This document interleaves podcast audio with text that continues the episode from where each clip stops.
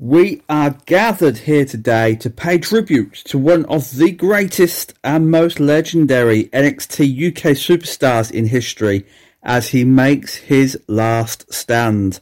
Ladies and gentlemen, this podcast is sacred. I am the Maniac Matt Tennant, welcoming you to another edition of the Union Smack podcast and another look back at NXT UK, this time from the beginning of 2022. Now, you'll have noticed by now that we're not swerving you this week.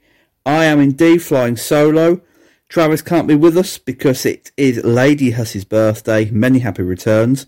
But worry not, I'm going to bring you the very best, and in some cases worst, from January's NXT UK.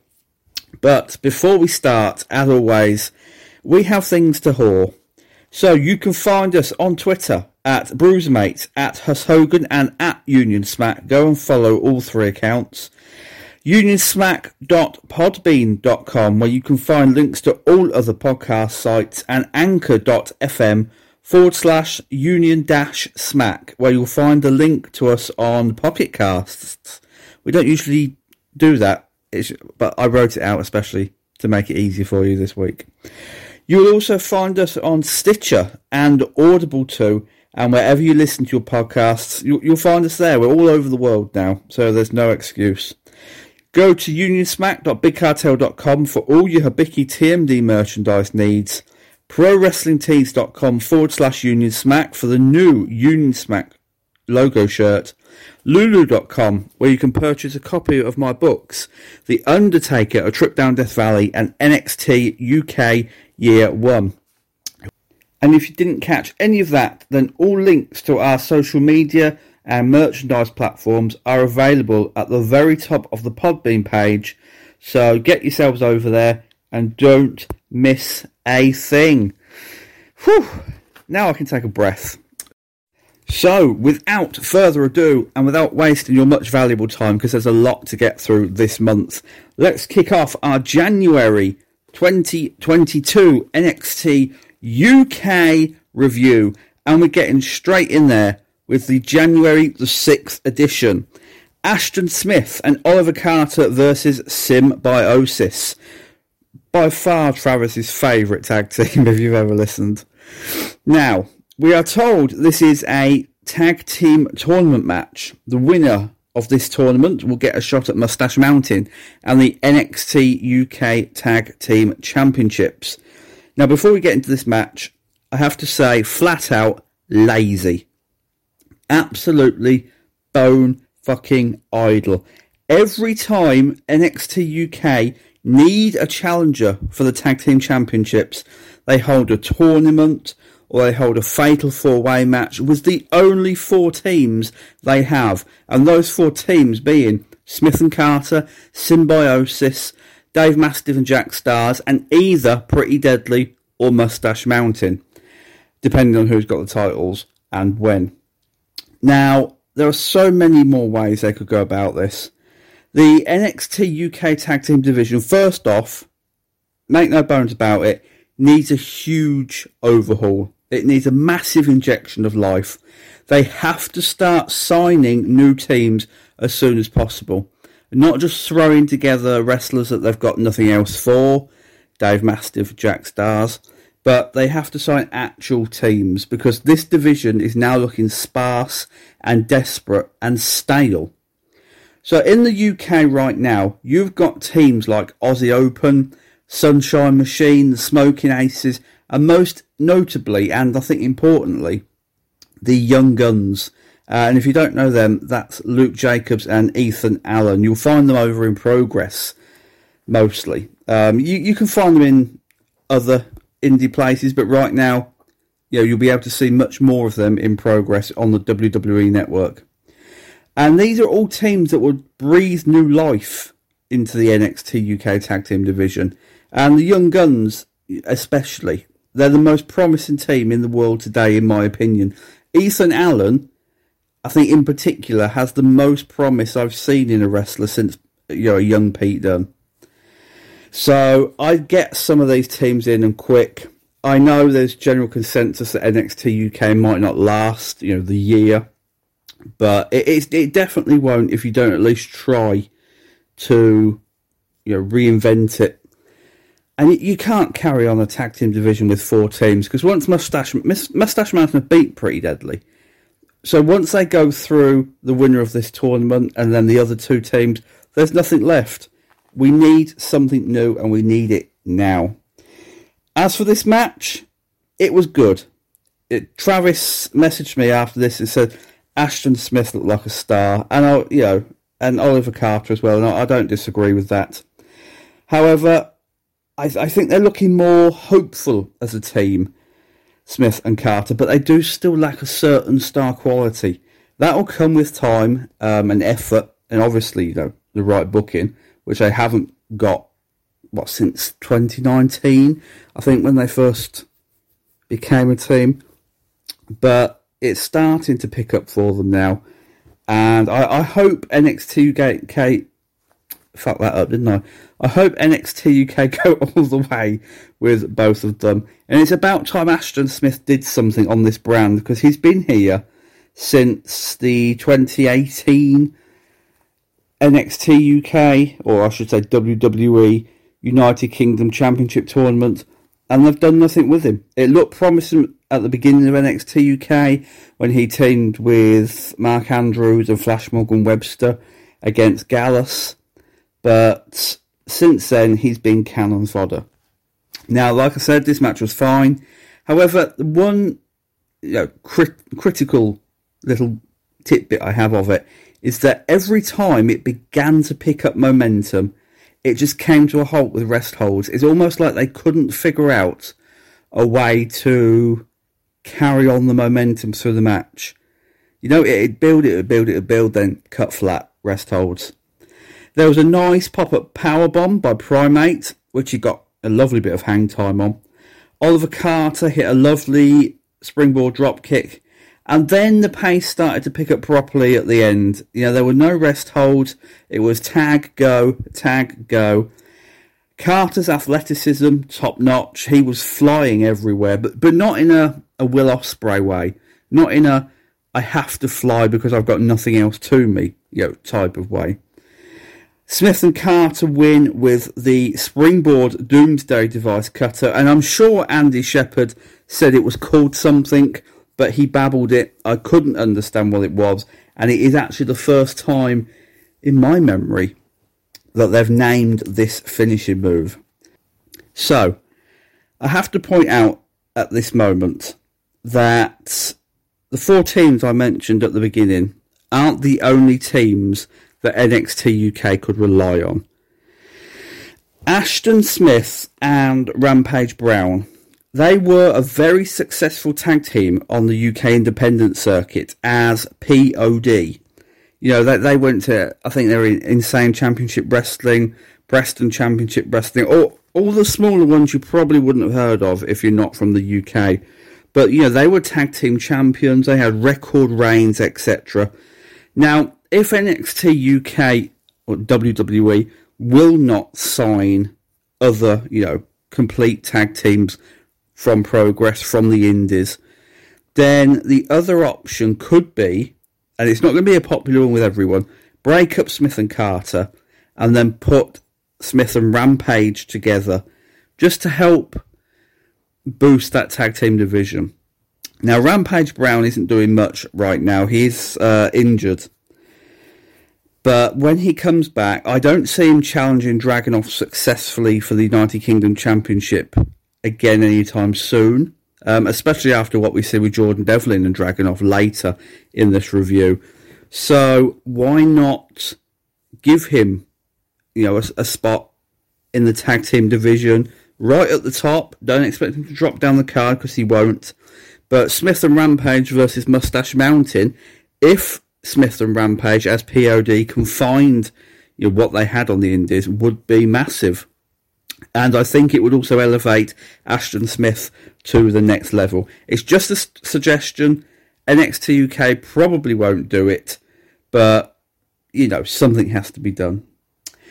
We get a video package of Ilya Dra- Ilya. Oh, I can't even speak this week. Ilya Dragunov running up steps in Russia like Rocky. And he says what is important to him is his family. And then we see shots of his wife and son Constantine at home.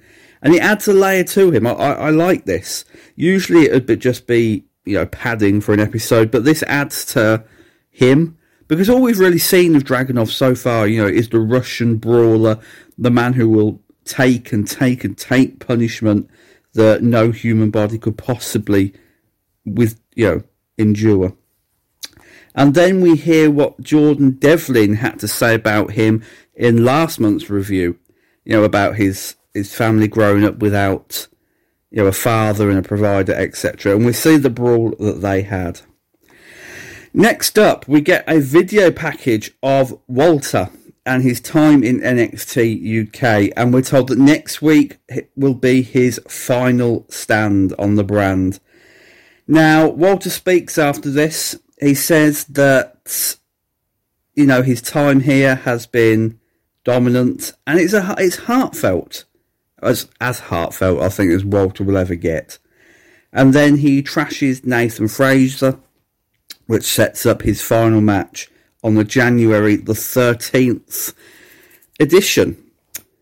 Now, to top off the January the 6th episode, we get the NXT UK Women's Championship match.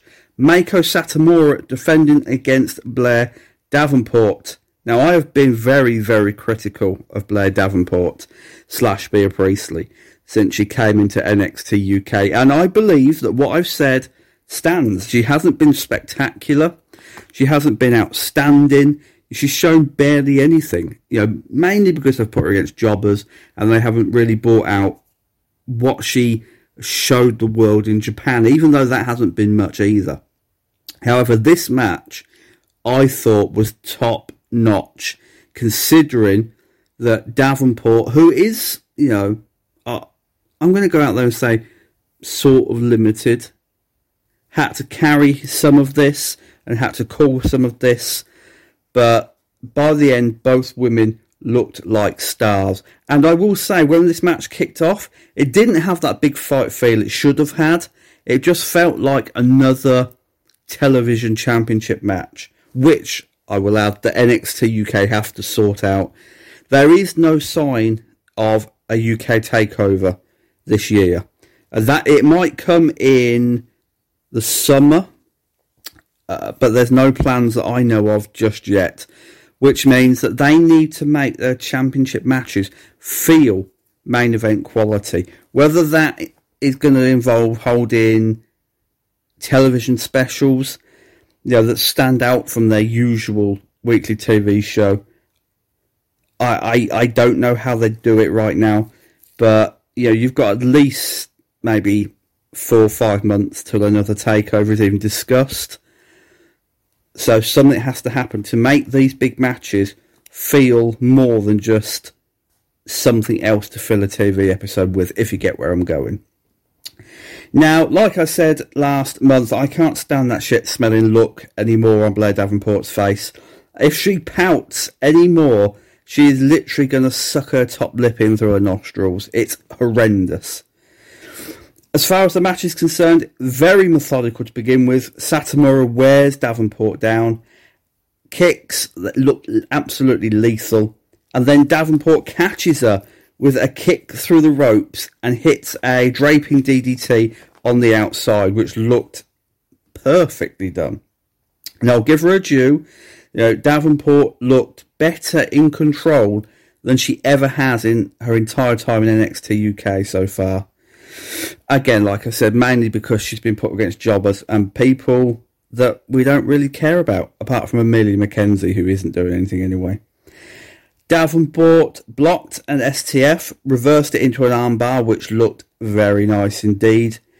It gets quite tense this match in the last five minutes, and you, you do believe that she, you know Davenport may dethrone Satomura. She catches her with a reverse wheel kick into an STF again, flawless. And then Blair hits a double stomp to the back, but Satomura is bent over on the apron. Davenport comes off the top rope and almost surfs Satomura's back with a double stomp. And this, I will say, is the Blair Davenport we need. If she's going to dethrone Satomura, which she isn't now, she is injured.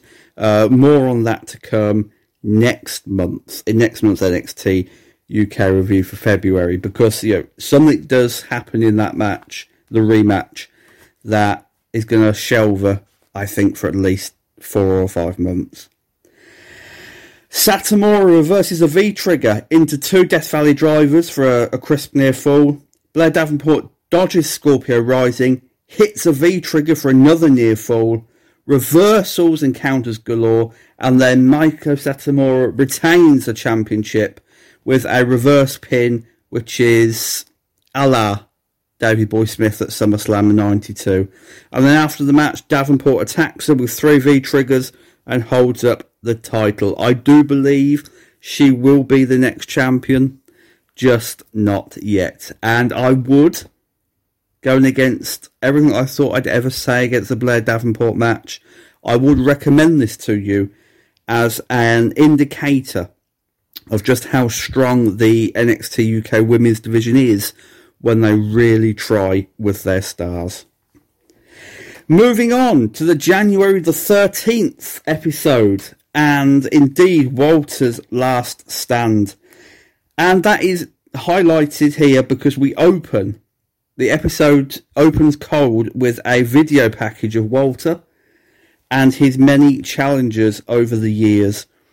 He says that the time has come for his last match in NXT UK, and everything about this, the, uh, the music, the feel, Andy Shepherd saying that Walter's story has reached its curtain call is just perfectly done. It leaves you with all the feels, and it's quite emotional as well. Not and not just because you know it's his, for everything he's done for this brand Walter. After Pete Dunne, and I could go into this later, but you know, we're on the subject now.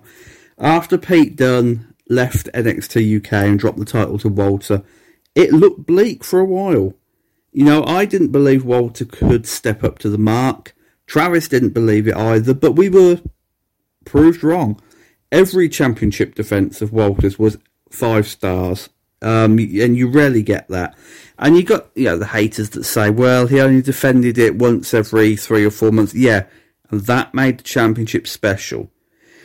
I think a title that is defended every week or every other week or even you know, every month, it, it devalues the championship because there's less chance the match is going to be of a certain standard.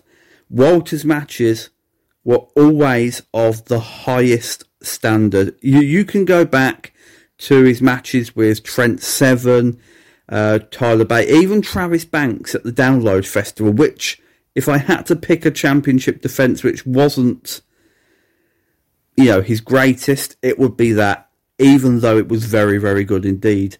So the fact that he only defended the title, you know, on occasion, actually elevated the championship when it was defended. Action wise, we kick off this episode with Dave Mastiff and Jack Starz versus De Familia, and that, of course, is Teoman and Rohan Raja. And this is the next match in the Tag Team Championship tournament.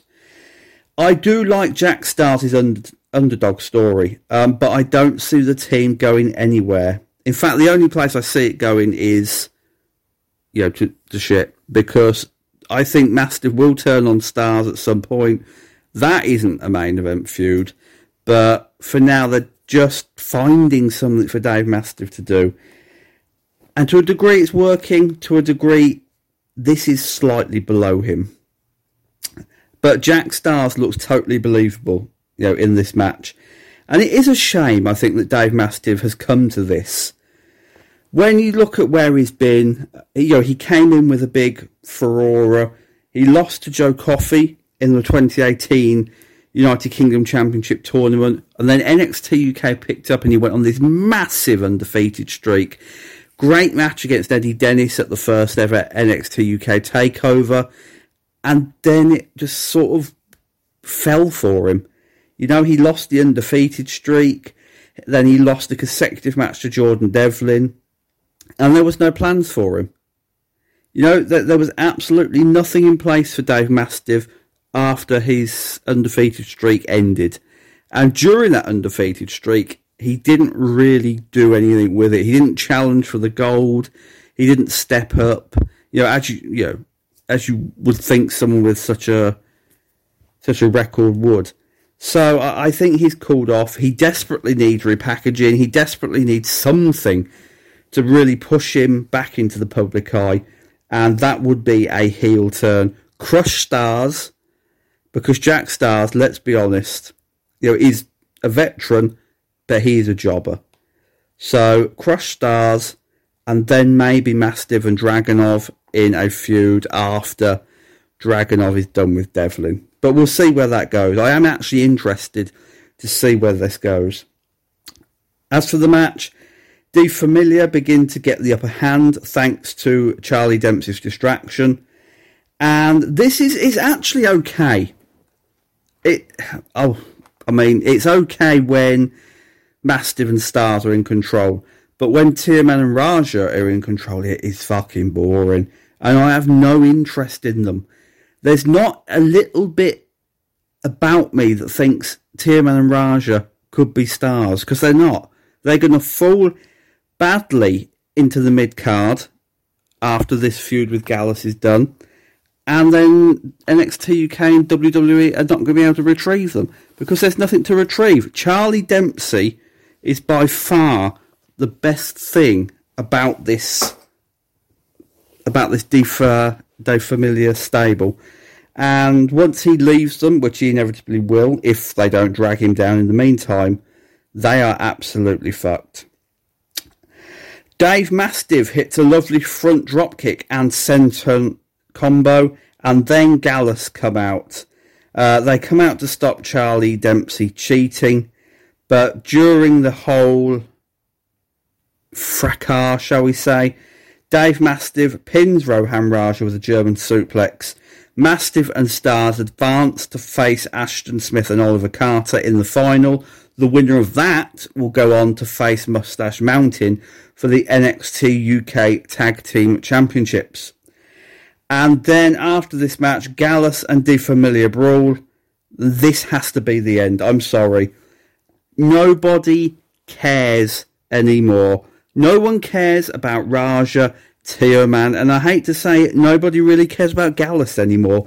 They've had their time. You know, they've done everything they can in NXT UK. I think the time has come to split them up, but we will get that. We'll get into that, I should say, a little bit later. We get more highlights of Walter's NXT UK career, and it really hammers home, you know, how vital he was, like I said, after Pete Dunne. Then we get another Jordan Devlin vignette, and thankfully this doesn't resemble the advert that we had in last month's. You know, the uh, eau de toilette, look at me, sat on a rock, pose, pose. You know, a lizard crawling around my feet, spray, don't I smell great? There is very little of that. Um, hints of it, but very little of it. And really, I think, and I know Travis loves it, but go down a different route with Jordan Devlin. And yeah, it's new, it's fresh, it's something that's not been done before. But in reality, we are one step away from an atomizer now with Jordan Devlin, and I don't like it. But we are told that Devlin will challenge Dragunov for the NXT UK Championship in two weeks' time. And that, spoiler alert, will be the finale and the main event of this review. So do hang in there. Um, a little, uh, just a little insert here. Amale versus Stevie Turner.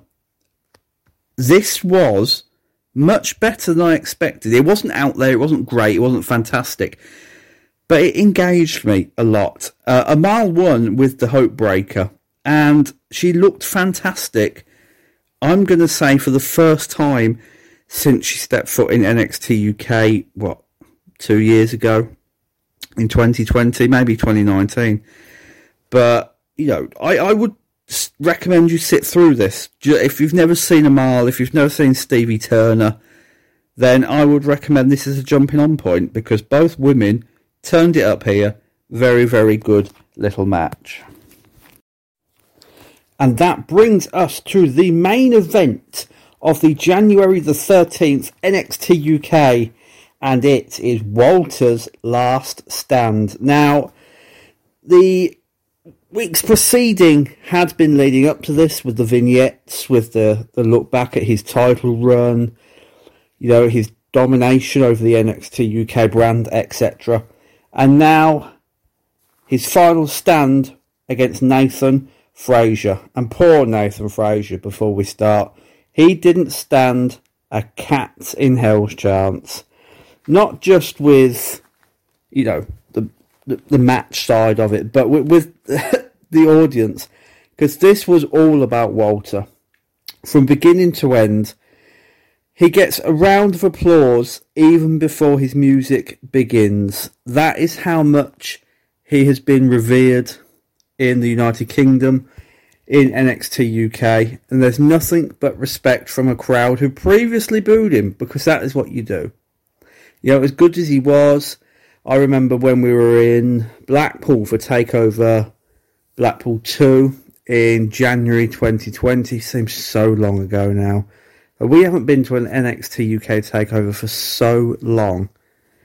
But when we were there, you know, there, there were smatterings of cheers, but it was mostly cheers for Walter because, you know, he was the foreign invader. And that is what you did. But now he's at the end. There was nothing but respect from the 50 people there and he came out to Let's Go Walter chance. He looked physically tremendous. I know he's getting himself in shape for the NXT run.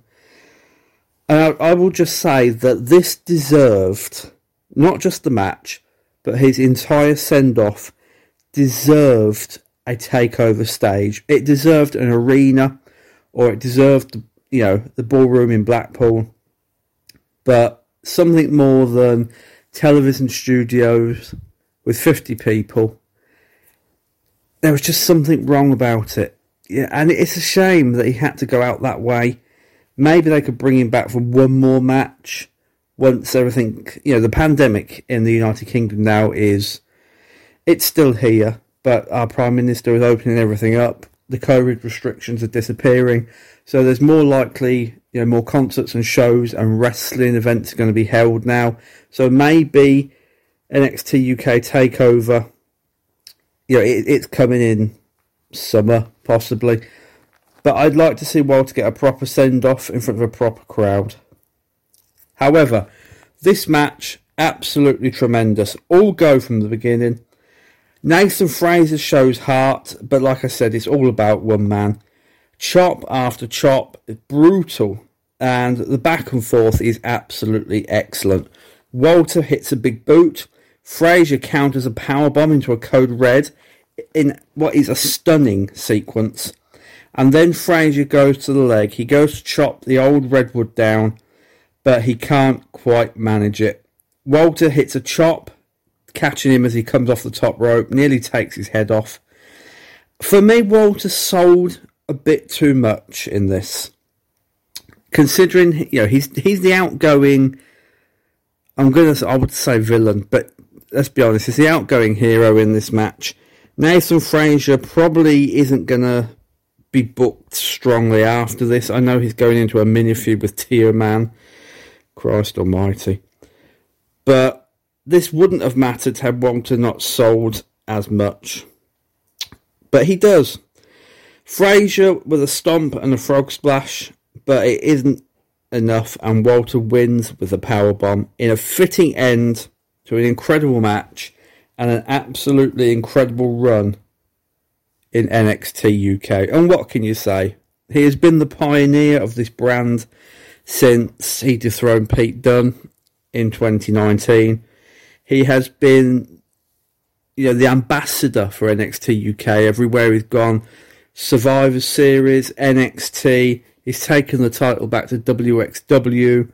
And like Pete Dunne did, he defended it and appeared with it around the world. You can't ask more than that. And me and Travis have spoken at length, actually, on this podcast in the past few weeks about what Walter meant to NXT UK. I don't think I can add more to that. I would put him up there with Pete Dunne, you know, as the greatest champions this brand has ever had. And thank you very much, Walter. You know, from the bottom of my heart, from the bottom of all the hearts of the NXT UK faithful, just thank you very much indeed. And after this match, there are huge chance of Walter a much deserved standing ovation, and Nigel McGuinness signs off the episode as good as anybody could by simply saying Vielen Dank, mein General, which literally translates to thank you, my general. And what more can you say about that? So, with Walter now gone, we move on to January the 20th NXT UK, and we, we pick up with an odd one. Pretty Deadly versus Sam Gradwell and Saxon Huxley. Now, the story heading into this match was mildly amusing, I'm not going to lie. I think more amusing probably than the match was, even though the match wasn't bad. It, it revolved around Sam Gradwell basically trying to find a tag team partner to face Pretty Deadly. This was played out mostly on his social media, and it was very well done. He would uh, he was asking wrestlers in the performance centre, McDonald's staff, tweeting people whether they wanted to be his partner or not. But the problem I have with this is that both Pretty Deadly and Sam Gradwell in recent months have been elevated beyond comedy. You know, Sam Gradwell should be a strong Heritage Cup contender by now. Pretty Deadly only just lost the titles to Mustache Mountain. They should still be at the top of the tag team division, challenging to get those titles back. And I believe they will, you know, retain, regain the championships, which will be the destruction of Mustache Mountain. But right now, why this? And I, I, people are going to say, well, you know, to keep them relevant, to keep them on television, you don't need to keep them relevant like this. They're already relevant. You you could have given them two months off, then brought them back in an angle where they just attack Mustache Mountain. This is way, you know, they're, they're way beyond this, and so is Sam Gradwell. Now, credit where credit's due. Obviously, Saxon Huxley. They reference the Berserker when they're talking about Saxon Huxley, and the match it worked pretty well. Huxley looked really good. This slowed in the middle badly. Um, it went a little too long, obviously, so that there was going to be come a point where it just petered out. But for who Pretty Deadly opponents were, it, it went too long. Gradwell looked like a star, and just some, you know, some of the highlights of this match. Sam Stoker caught Gradwell coming off the rope with the forearm, and then Williams, Kenny Williams, he came down to distract Saxon Huxley. He attacked him from behind, and then caused a distraction so Pretty Deadly could hit Spilt Milk for the win. Now, yeah, that was the end of the match. Pretty Deadly win. Kenny Williams is the best you've got for him, Saxon Huxley. And we said last month on the December 2021 NXT UK review that Saxon Huxley he has improved from you know where he was in 2017 to now. He's a sort of under mid card comedy gimmick. He obviously got the berserker stuff down. But Kenny Williams, again, after he dumped Amir Jordan, he looked fabulous. He looked like he was going to be where Noam Dar is now. And then he just fell off a cliff. The whole scumbag gimmick, it was very good. It was a departure. We've been calling for a heel turn from Kenny Williams for Christ knows how long, years. And then it finally happens, and they just wasted it. He fell off a cliff, booking wise, and he's never recovered since, which is a it's a shame. But it is what it is, and I, I don't think Kenny Williams is going to go anywhere in NXT UK. I, the heel turn was his last chance, and WWE's last chance to really get anything out of him. and now he's just collecting a paycheck. Next up, Amelia McKenzie versus Isla Dawn, and I don't know where Isla Dawn's going. She is stuck in this rut of gothic pagan bullshit where her whole gimmick, a whole shtick now, is just taking the possessions of people who beat her and then giving them back once she gets her win back. And it's not making her better. And I'm so disappointed because a year ago, a year and a half ago, before the pandemic hit, Isla Dawn looked like she was going to be the next NXT UK Women's Champion. And if people don't watch NXT UK or have just dipped in and out, then th- this woman started off really, really shaky. She wasn't much to look at in the ring. And then that match against Xia Brookside came late 2018 and it started to pick up for her. You know, she, she was gaining traction, she was gaining momentum, her in ring work really picked up. And then nothing. They turned a heel out of absolutely nowhere.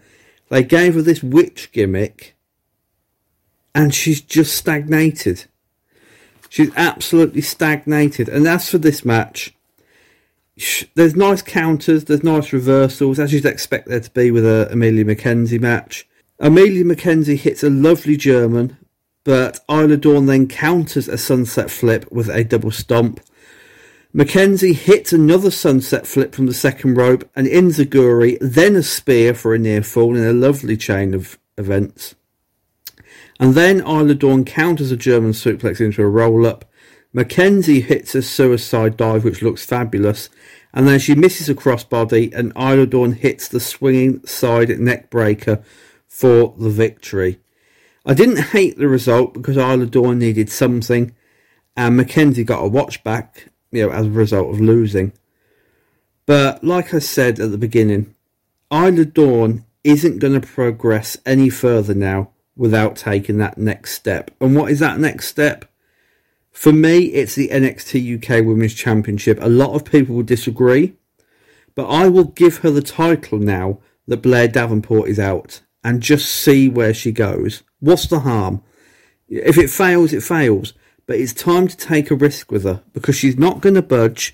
She's not going to advance any further than she already has on the brand. So, what harm can it do? And I don't usually say that about a championship reign or a wrestler or anyone's booking.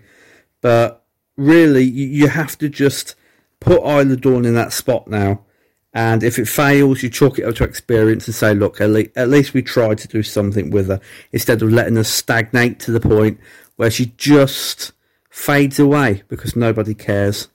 As for Millie McKenzie, she's not going anywhere full stop, sadly. Just simply because she's not committed fully to, to WWE. She's still doing the Medusa Project stuff elsewhere on the indies. And until she gives that up, I don't believe WWE are going to push her or take her seriously. She's just going to be a stooge for Meiko Satomura and whoever Satomura goes up against as women's champion.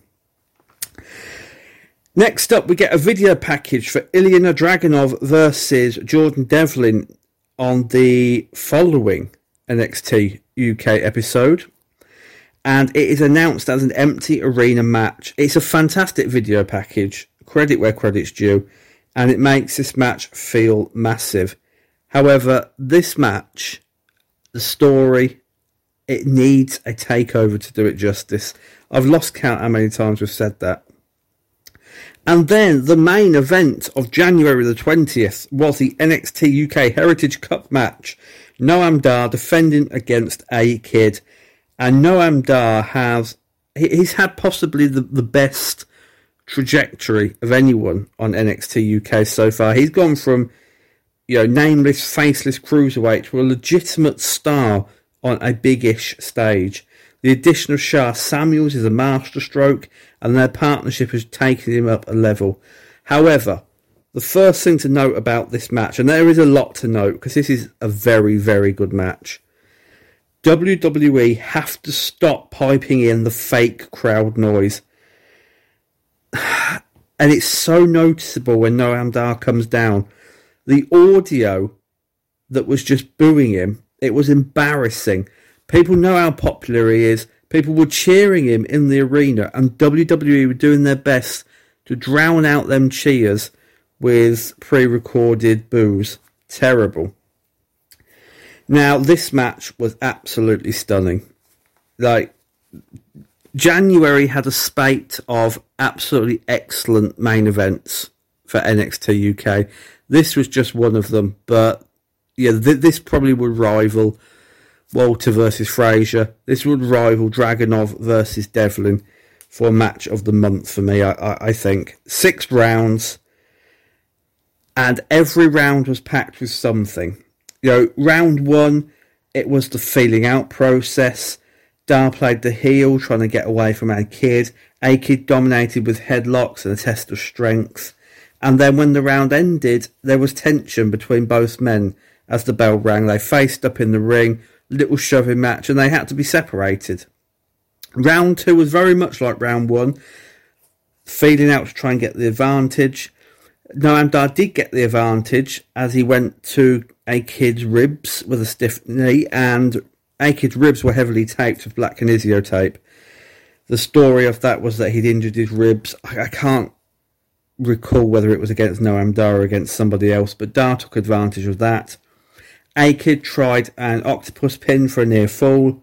There were quick spurts, but they were sort of brought to a halt by rest holds, and I, I didn't hate that actually because it was six rounds, because this match went the full time limit, they had to do something. If they'd have gone hell for leather in round two, then they would have been knackered for the remaining, what, 15 minutes. Round three, more intensity. Noam Dar goes for a draping DDT, kicks A-Kid in the head, Nova Roller, which A-Kid counters, Dar trips A-Kid with a kick and then hits a second Nova roller for the pin. 1 0 to Noam Dar, ends round three early, and the heel, well, heel slash baby face, has the advantage. And then round four begins, and Noam Dar goes straight for it, straight for the pin. A-Kid catches him in the omoplata armbar, and then Dar reverses it into a series of near falls, which is very well done. Then Dar catches A-Kid with a boot in the corner, feet on the ropes for the near fall. But like I said before, Noam Dar has the Eddie Guerrero charm about him. He can cheat to win, and people love him for it. You know, and you don't get that with many wrestlers these days. Usually it's boring, usually it's been done, but because Noam Dar has such charm and you know a connection with the audience as well, I still believe he's the current ICW World Heavyweight Champion, then he can get away with murder. And if they treat him right, NXT UK and WWE, then they could have something very special on their hands and possibly the man to dethrone Ilya Dragunov down the line. Uh, as for the rest of round four, missed suicide dives into barricades. I I will, you know, lean on them for one thing.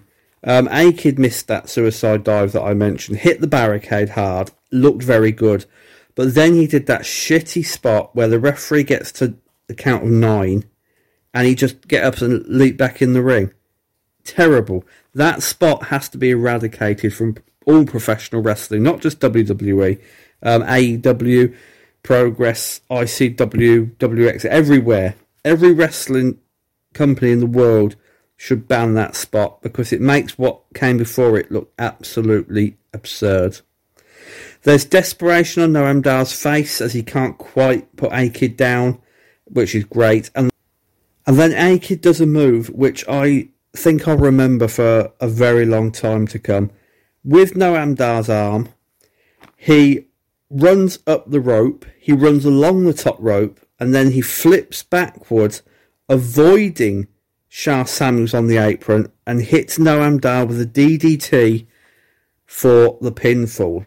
One all, and that was absolutely wonderful. As was the story of Sha Samuels at ringside, who is beside himself because he'd bet everything on Noam Dar winning by this point. Round five begins. and Noam Dar looks in trouble. He's fighting back, but A Kid is getting on top. Near fall from a suplex variant from the top rope by A Kid. Dar tries a champagne super knee bar, but the Spaniard counters into an armbar. Noam Dar counters that into an armbar of his own. A Kid hits an omoplata. Noam Dar reverses it into a a triangle choke in a marvelous series of like that. That was top work. You know, there's kicks, there's German suplexes, and then A Kid looks like he's won the Heritage Cup for a second time. Snags a sleeper hold on Noam Dar, but the time limit on the round expires, and both men by this point look desperate to win. The final round, round six, there's hard strikes to start by both men, reversals of pinfalls attempts. Sha Samuels holds Noam Dar's feet to stop him being rolled backwards, but gets hit with a suicide dive. There's a, a heel hook by A Kid. Noam Dar hits a back elbow for a near fall, but he has problems with the ankle, so he can't cover him. Then A Kid hits his A kick for the closest near fall of the entire month, I think. Omoplata, but then time runs out and the referee rules the match a draw just as A Kid looks like he's going to win the cup. It's a great, tense ending, but we have seen these go to extra time, is my, my only thing. I know they wanted to drag this out to a rematch, a rematch which I'm looking forward to, but yeah, when you've had these bouts go to a draw and then extra time, to have this just end abruptly felt a little bit silly. But I'm looking forward to the rematch. The bout it was built in the first three rounds. It paid off in the last three, expertly executed, and fans were really behind Noam Dar retaining. There was a sense in the, the BT Sports studios that that was the exact right choice. And I, I thoroughly recommend that you watch this. Finally, we move on to January the 27th, and first off, Gallus versus De Familia.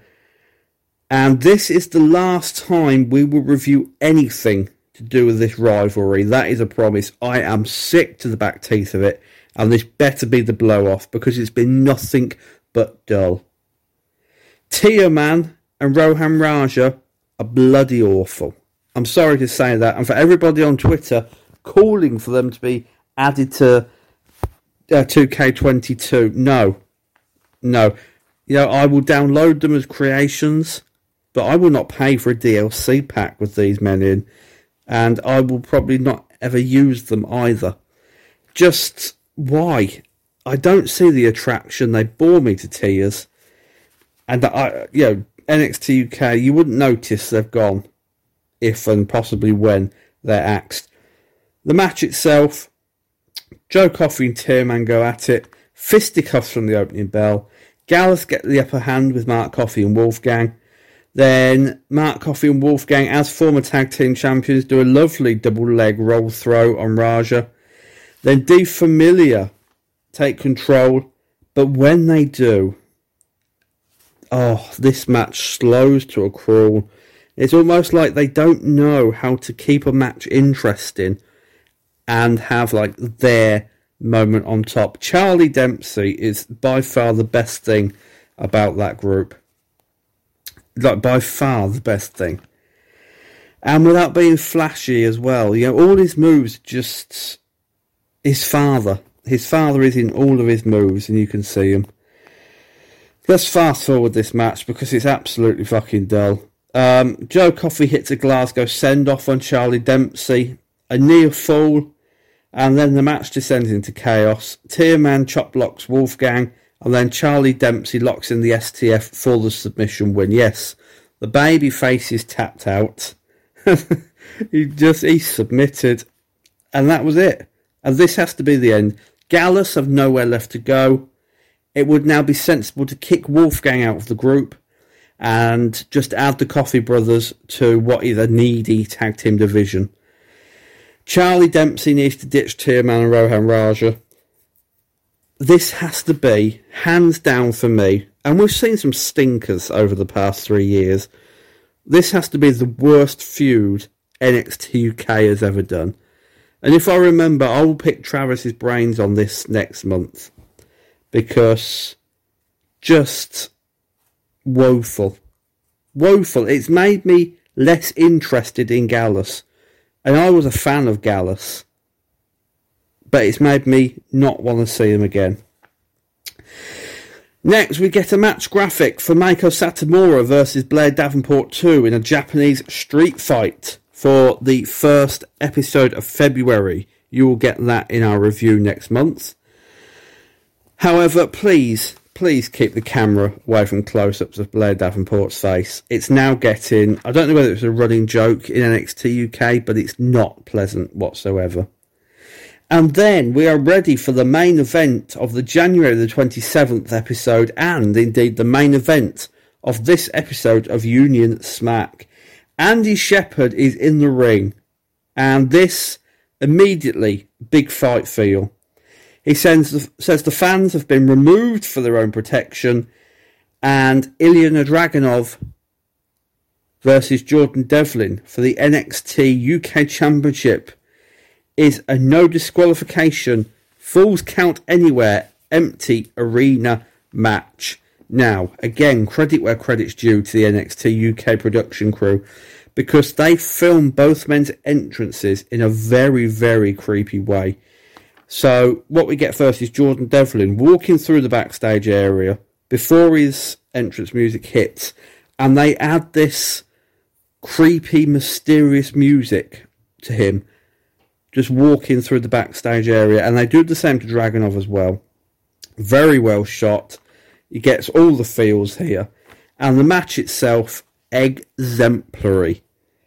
I know, and we'll get to this at the end of the ma- the uh, yeah end of the match.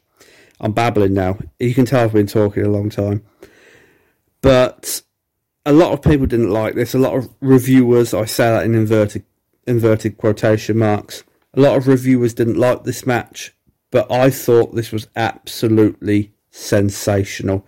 It began out of nowhere as as the ring announcer was doing the introductions. Jordan Devlin just launched an attack on the champion with a headbutt and then holds the title up over his fallen body, which looked great. Dragunov hits a pair of Germans, but Jordan Devlin goes to the low blow to block them and then he ties Dragunov into the ropes a la Andre the Giant, fetches a steel chair, and Dragunov kicks him to stop him striking.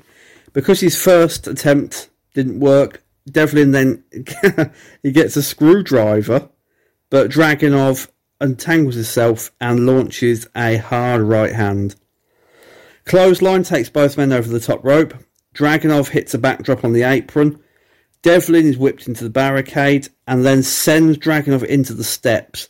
And the cries of pain from Dragunov are dramatic. This is something he's done for for years now. It's like he strains every fibre in his body to let you know how much it hurt. And it adds to his performance, it adds to whatever match he's in. And bravo for that. Not enough people sell in the way Dragunov sells anymore. It's, it's very Randy Savage esque, for me at least. Devlin throws the ring steps into the ring, which, you know, they're there for the end of the match. And then Dragunov just piles into him with a torpedo Moscow, which sends them both through the barricade. Jordan Devlin is thrown into a pile of standing chairs. Dragunov's chair shots sound absolutely wicked. He stacks the chairs on top of each other and then suplexes Devlin over the barricade onto them. No, this match is full of innovative spots. You you might have seen one or two, you know, elsewhere, either WWE, AEW, etc. But these two execute everything they do in this match with sheer aplomb. There's not one thing you look at and go, oh, that could have been done a bit better. It's all perfect. They battle into, I would say into the back, but it's not. It's an area just off of the, where the fans sit, just behind the big If you've watched NXT UK, you'll know there's a big plinth of television screens in the middle of the audience, and they fight just around the back of it. Various pieces of equipment get ruined. Devlin counters a Dutch lift with an eye rake. Dragunov charges at him. Devlin ducks, and the champion goes through the table for a near fall. And then Jordan Devlin sandwiches Dragunov between two equi- equipment crates, which looks very good. And then the Irish Ace ends up on top of the crate and hits a wonderful moonsault. It's it's a thing of beauty. Both men make their way back to the ring, and then Jordan Devlin brings out the tables and chairs, throws them across Dragunov's back, hits him with everything he can think of to try and keep him down, but it doesn't work. He attempts a Devlin side through the table, but Dragunov knocks him out with elbows, a suplex on the chair, and then Jordan Devlin takes the steel chair to Dragunov's knee on the top rope, and then does something that we've not seen him do for it's got to be a year, a year and a half at least. He hits the Ireland's Call for a near fall. Do you remember that move? It, it, it passed me by, I'll be honest, and until he hit it here, I'd forgot it even existed. It, it just goes to show that if you don't do you know, your signature move in every match and you just leave it out for a while, it feels fresh and new when you do finally bring it back again. Dragunov hits a DVD through the table for another near fall, and this match is packed with near falls. This goes and goes and goes, and it's all the better for it. Then Dragunov collapses, holding his eye because he's been through some trauma. As he goes for the torpedo Moscow, another headbutt by Jordan Devlin, excellent brainbuster for a near fall. And then Devlin gets desperate. He brings out the cable ties ties Dragunov's hands behind his back, whips him, and then just smashes his legs with a steel chair in a move that Kathy Bates would be proud of. But then the end comes. Devlin misses the Con-Chair-To on the steel steps, and Dragunov catches a, a break, takes flight off of the stairs, and hits the Torpedo Moscow for the victory. Absolutely tremendous. And I urge you even if you're not a fan of NXT UK and you've just wandered onto this episode by chance, I urge you to go and look this up. January the 27th, main event, NXT UK. Just absolutely brilliant. For my money, it won't be for everyone's. It wasn't for everyone's. But, you know, from the story they told to the elevation of Jordan Devlin, Dragunov looked lucky to retain and there will be a rematch. There has to be a rematch. For me, again, not for everyone, but I think Ilya, Ilya Dragunov has done more to elevate Jordan Devlin than any of Devlin's opponents so far. More than Tyler Bate, even at Blackpool 2. This was a great, great effort by both men. Now, now comes the, the part where I have to have a little moan. Yes, the lack of crowd was a factor, and this would have been even better with one. You know, anything is better with a crowd, mostly, depending on if you know they want to take over the show or not. However, I do, I did what I usually do when there's been a great match. I like to see what other people have said about it. So I scoured the internet and most of the reviews were very good. However, 411 Mania and whatever little gremlin wrote that the article on it, two and a half stars because it had no audience. Like this is Dave Meltzer level of petty now.